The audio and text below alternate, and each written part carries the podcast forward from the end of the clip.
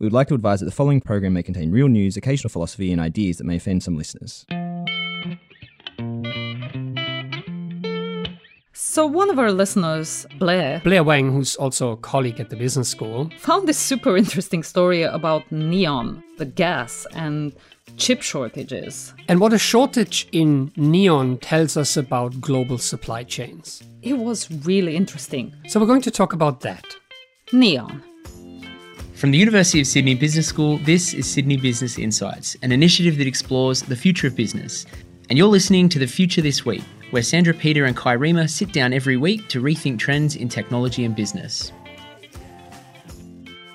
So, Sandra, what are we talking about today?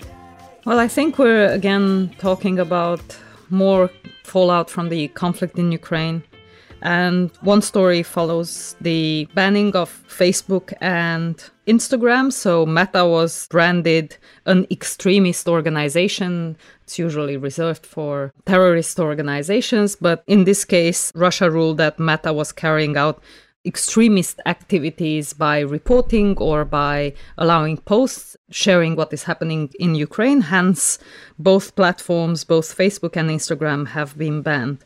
But the article wonders why does that not extend to WhatsApp, which is equally owned by Meta, aka Facebook, but is still allowed to be used by Russian users and was not included in this ban. And interestingly, the article mentions that the decision, the court ruling, specified that this was due to the lack of functionality for public dissemination of information that made WhatsApp exempt from the same ban that saw Facebook and Instagram banned in Russia. And there might be some truth to that because when users post about the war in Ukraine, then that content is accessible to everyone, whereas WhatsApp, as a more communication, instant messaging focused app, keeps communication between users more private, although some groups on WhatsApp can be very large.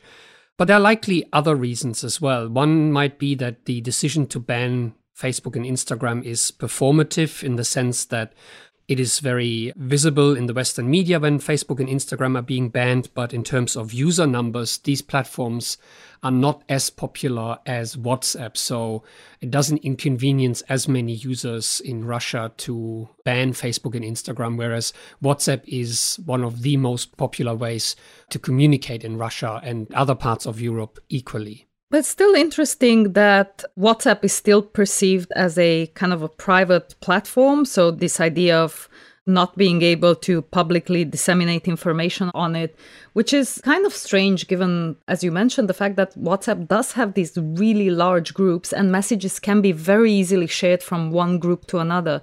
So, in terms of misinformation, disinformation, or even information, it propagates through the platform very, very quickly, which makes it unlike, you know, a text message system or something that we would traditionally associate with messaging. Or maybe that is exactly why Russia keeps that app alive, because the sharing of disinformation, of the propaganda that the Putin regime wants out there, can be done on WhatsApp much more easily. We saw WhatsApp play a big role in incidents in Myanmar and in India, where it was among the most influential platforms for spreading disinformation. And also, in terms of the platform provider, disinformation is much harder to notice and to weed out because it is not as visible as publicly available. Whereas Facebook as a platform might be able to moderate and to delete disinformation on the Facebook platform, that is not so easily done on WhatsApp.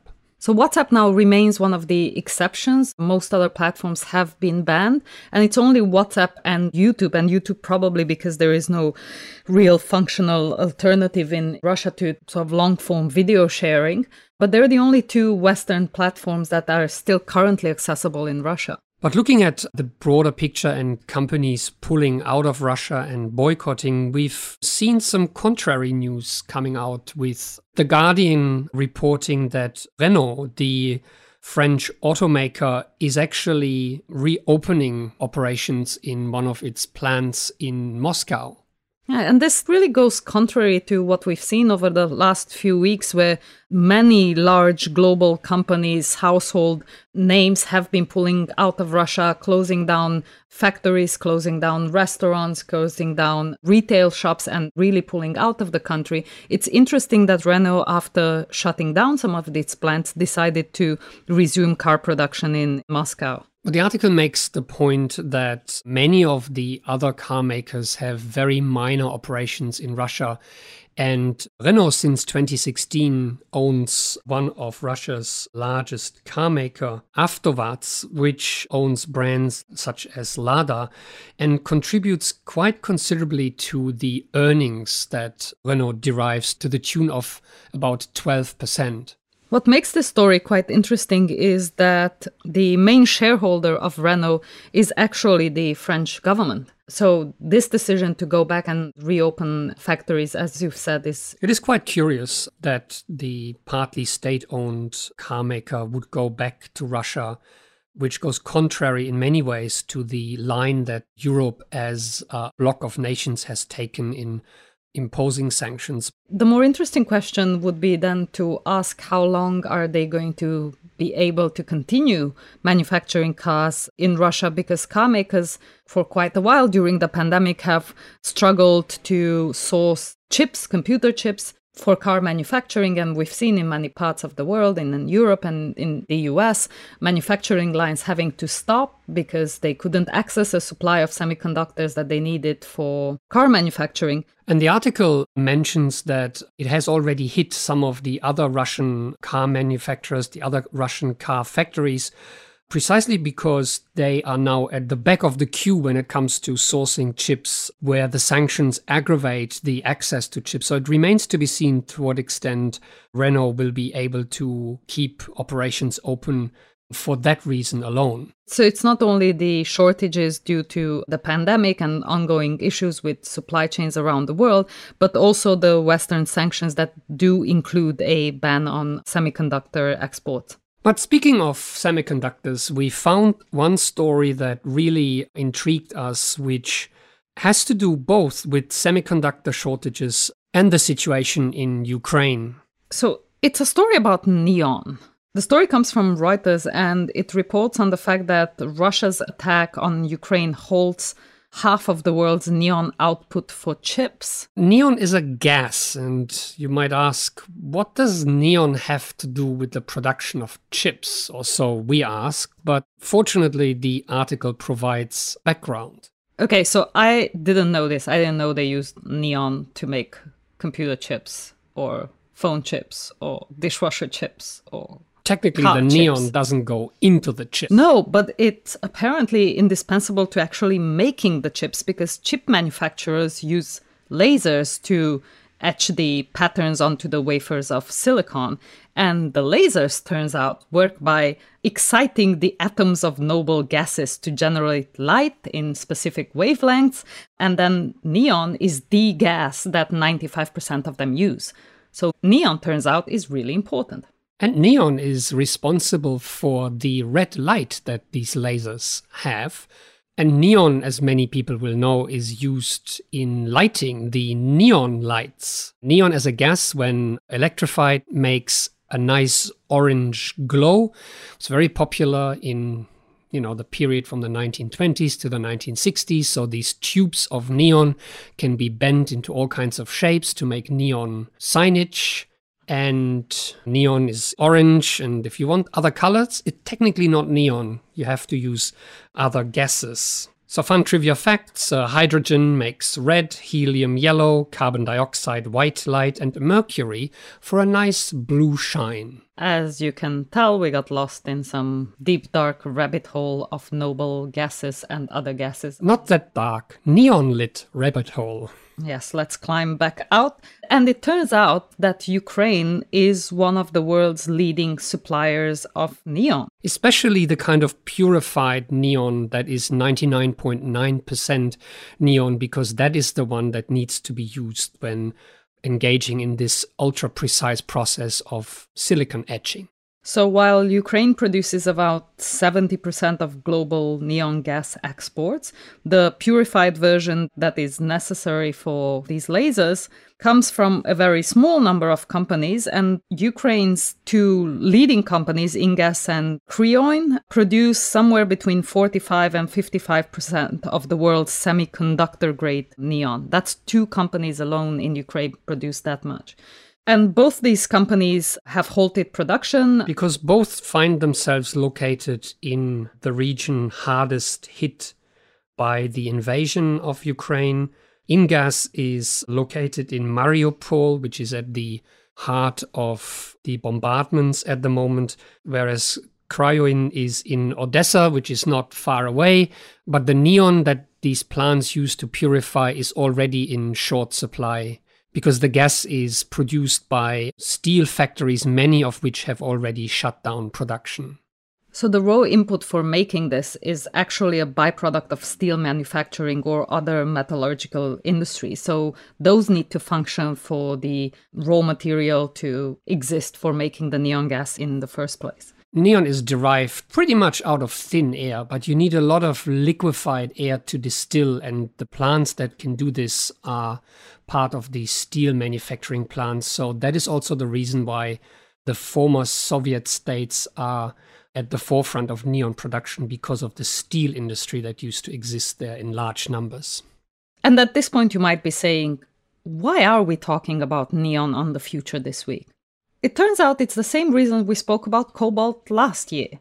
Remember in an episode last year that we'll put in the show notes, we spoke about how cobalt is not exactly the new oil, but the new oil in our move towards renewable energies. And as we use more and more batteries, cobalt was essential for this. And whilst we're very familiar with the economics and the supply chains and the dynamics in things like oil markets or coal markets, we tend to know very little what happens with resources that are used in things like computer chips or batteries. So things like cobalt or lithium or manganese or indeed neon or platinum. So, on the one hand, we don't really know what is involved, where the various resources come from, and also the complexity that goes into producing some of the products that we take for granted. So, as we have these shocks to the system through COVID, through natural disasters, or now the conflict in Ukraine, it poses an opportunity to understand better the dependencies that we have when it comes to producing the everyday products that we all use and the transition away, for example, from fossil fuels to electrification, which not only drives the demand for batteries, but also for computer chips, because all these electric cars have much more in the way of electronics than a internal combustion engine, a petrol-based engine would have. And indeed, this move towards mass production of electric vehicles or the increased digitalization that we saw after the onset of the pandemic. All of this really allows us to take a closer look at the economics, the infrastructure, and the complexity that are embedded behind some of these materials. And so many of these supply chains have evolved in the past decades, pre conflict, pre pandemic, in times that were characterized by an incredible international stability. So these days, many of the complex products, such as semiconductors and microchips, draw on a very complex network of resources, many of which, for efficiency reasons, come from very few suppliers, and sometimes, as in the case of cobalt with the Republic of Congo, or in the case of neon with Ukraine, from very few places indeed. But these dependencies that you talk about also create huge risks in the system because the moment one of these supplies is inaccessible, whether that is because of COVID or whether that's because of weather events or a situation like the one in Ukraine, the supply for all the products that this goes into is then at risk, whether they be cars or phones or dishwashers or pregnancy tests. And so, if we look at this, and the article describes some of those effects, it is quite interesting that it is not necessarily the high end chips that are being impacted here because some of the most advanced processes have moved on to specialized lasers that might not need neon. And some of the large companies like TSMC that make most of the high end chips have stockpiled neon. It is indeed the middle range of chips that are impacted here. So while you might still be able to buy your iPhone, you might have to do your dishes by hand because, you know, things like dishwashers and other household appliances are now already in short supply because of the chip crisis. And it's important here to stress that there's two types of pressure that is posed on the supply and indeed on the demand for things like neon gas.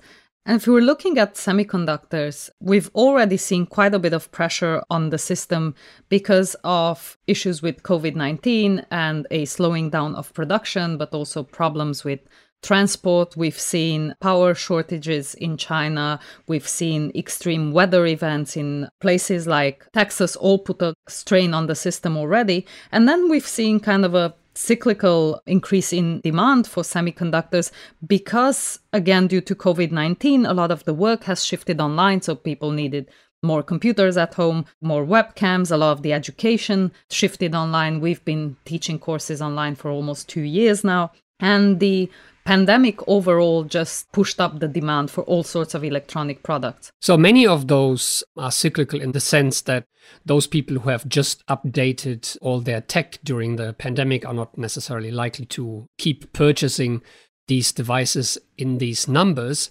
But there are also more long term structural changes, such as the move to battery technology. So, as we move that transition, there's also an increased demand that is likely to stay here and push up demand for semiconductors of all different kinds in the midterm, at least.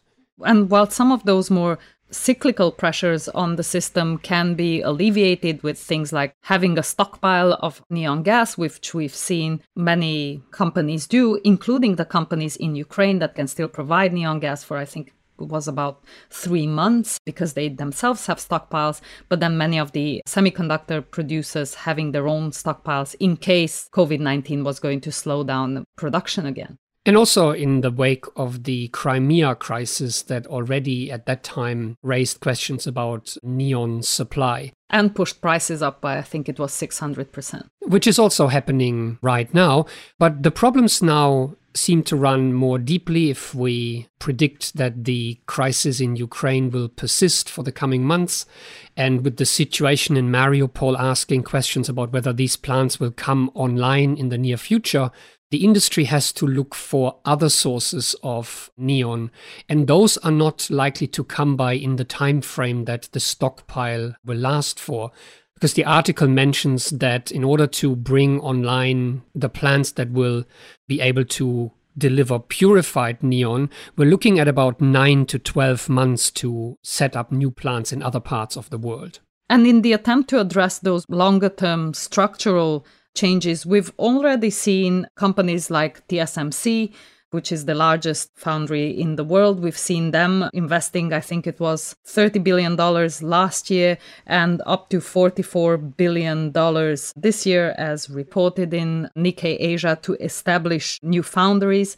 We've seen China also starting back in 2014 to invest heavily in the semiconductor industries, which they also identified as one of the critical things that China needs to do. We're also seeing the US and Europe setting up generous subsidy schemes to entice more semiconductor manufacturers to set up new plants. That is $48 billion by the European Union. And in a similar move, the US has invested $52 billion in a national chip producing capability. Intel, for example, is setting up a new plant in Magdeburg in Germany. There's new plants being set up in Texas and other places. And this is partly to increase the overall output of semiconductor chips and partly to decrease issues with dependencies and work towards what might be called semiconductor sovereignty by these regions such as the US and Europe. And the sovereignty issue for something like chip making does become very complicated very quickly because it's not just the ability to make the chips themselves, which is both costly and complex to realize, but it's also, as the story highlights, all of the necessary resources that go into making these chips. And whilst Neon might be one where you could eventually build up capability in other parts of the world, because you actually pull it out of thin air. In the case of something like cobalt that you need for batteries, as we've seen, the Democratic Republic of Congo had two thirds of the global supply, but then China controlled 80% of the cobalt refining industry. So things become very complicated very quickly in a way that they weren't previously. So when we think about oil extraction and oil refineries, or if we think about coal mining and coal processing, things were a lot more straightforward and a lot more clearly visible for the end users and for the companies that needed to source these materials. And when the US found itself in a resource crisis over oil, they were able to increase their own oil production. And they found ways to extract oil from sand.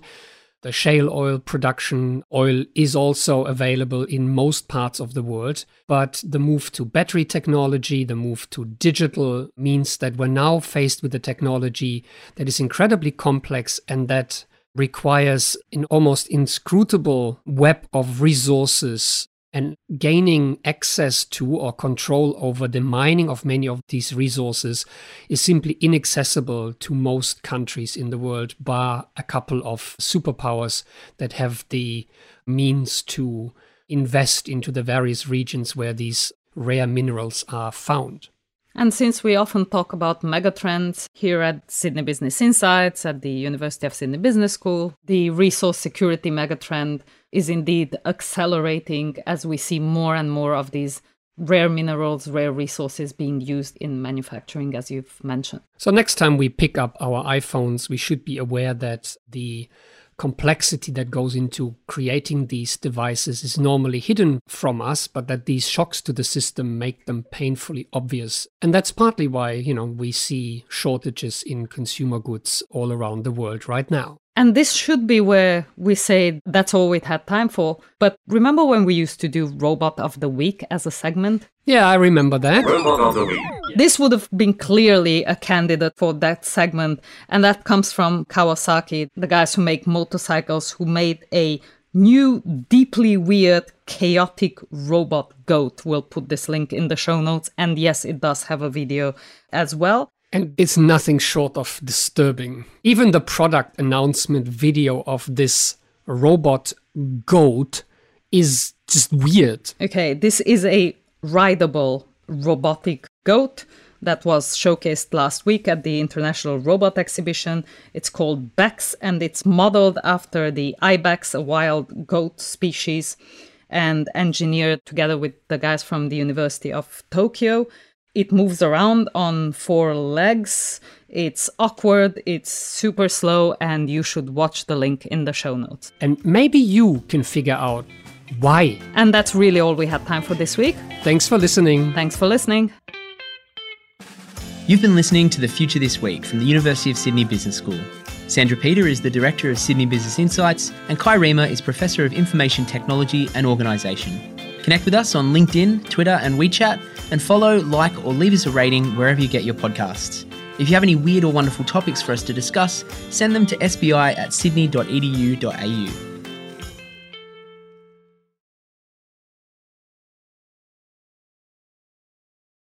Can you say neon, Sandra? Neon, neon, No, no, no, neon. neon, neon, Neon. neon, neon, neon, neon, Thank you. neon, neon. Yes, very good.